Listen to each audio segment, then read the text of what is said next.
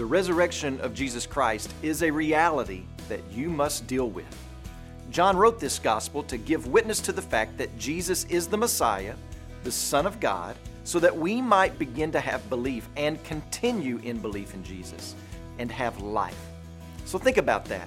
He wrote to those who were already believers in order to strengthen their faith, encourage their hearts, steady their nerves, and direct their minds and give them resolve. It was written to direct them to the source of life. The source of life is not government, it's not yourself, it's not materialism, it's not in being at peace with yourself, it's not in keeping the rules. Life is found in Jesus and only Jesus. But all of this hinges on one event, and that is Jesus' resurrection. It doesn't matter at all the things that Jesus said when he was alive if Jesus is dead today because Jesus made some extraordinary claims about himself. But if Jesus did rise from the dead, then everything changes. The resurrection is a reality that you and I must deal with.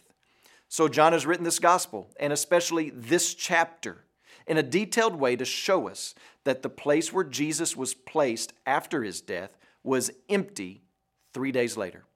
So, notice with me how John in chapter 19, verses 38 through 42, he makes it very clear that he himself has seen Jesus die, and he knows the place and the occupancy level of the tomb of Jesus. John makes it crystal clear that the burial place of Jesus was known and that Jesus was the only one in the tomb, so that the argument that the disciples went into the wrong tomb or that there were multiple bodies in one tomb, so how could they really know it was Jesus that was missing? None of those arguments hold water. I also want you to take notice of what is inside the empty tomb grave clothes. If the body of Jesus was stolen, why would the grave robbers unwrap the body? The body was wrapped in strips of linen cloth with spices layered in between the strips to combat the odor of a decaying body. So, why would grave robbers unwrap the body so that they would have to handle skin to skin a body that was bloodied and beaten? And add to that, why would they neatly fold back up the linen cloths along with the wrapping that had been placed around Jesus' head? Why would they have taken the time to do that? The reality is, they wouldn't have done that. The reality is that something else took place, something else more dramatic than a grave robbery.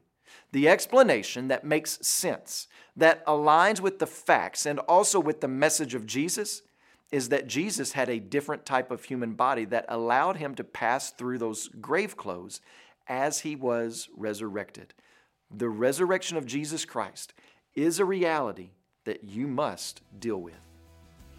If you're a believer in the resurrection of Jesus Christ and a follower of His, I want to invite you to pray today and remember Charles and Mona Costa, our missionaries in Lebanon.